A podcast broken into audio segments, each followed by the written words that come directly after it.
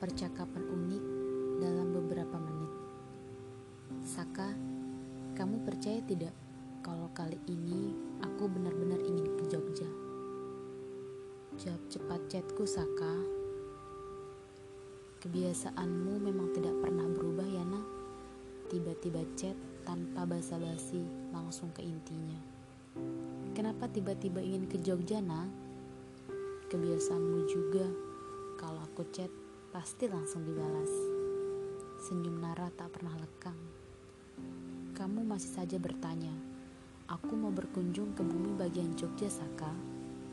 Aku tahu kamu mau berkunjung, nah. Tapi untuk apa?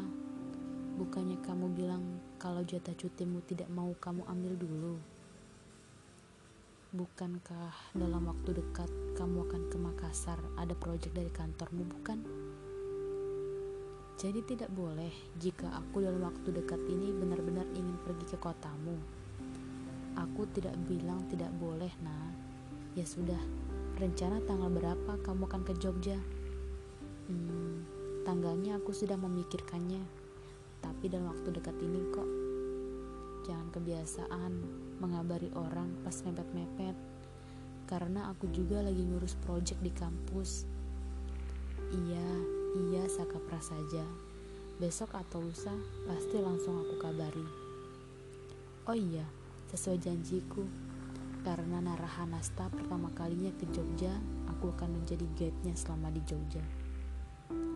Aku tahu sibukmu, Saka. Jangan dipaksakan. Bertemu di sela kesibukanmu pun tak masalah buatku. Percaya deh. Jangan suka meyakinkan seseorang dengan membohongi diri, nah. Ya sudah iya, aku nanti mau ke tempat ini, ke tempat itu, dan kamu harus siap jadi guide-nya. Jaga sehat dan baikmu, nah. Manusia bumi satu ini selalu menunggu kedatangan tamu spesial di kotanya. Karena Jogja adalah rumah untuk kembali, Saka. Jakarta mungkin bagimu hanya rumah yang kau singgahi untuk beberapa waktu, Saka.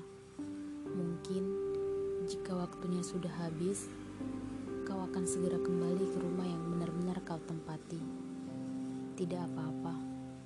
Terkadang, jika tidak ada kata maaf dan semoga untukku darimu, aku tak akan bisa mengenal sosok manusia bumi sepertimu. Semoga ada kota yang membuat kita bertemu kembali, Saka, untuk bercerita tentang berproses kita masing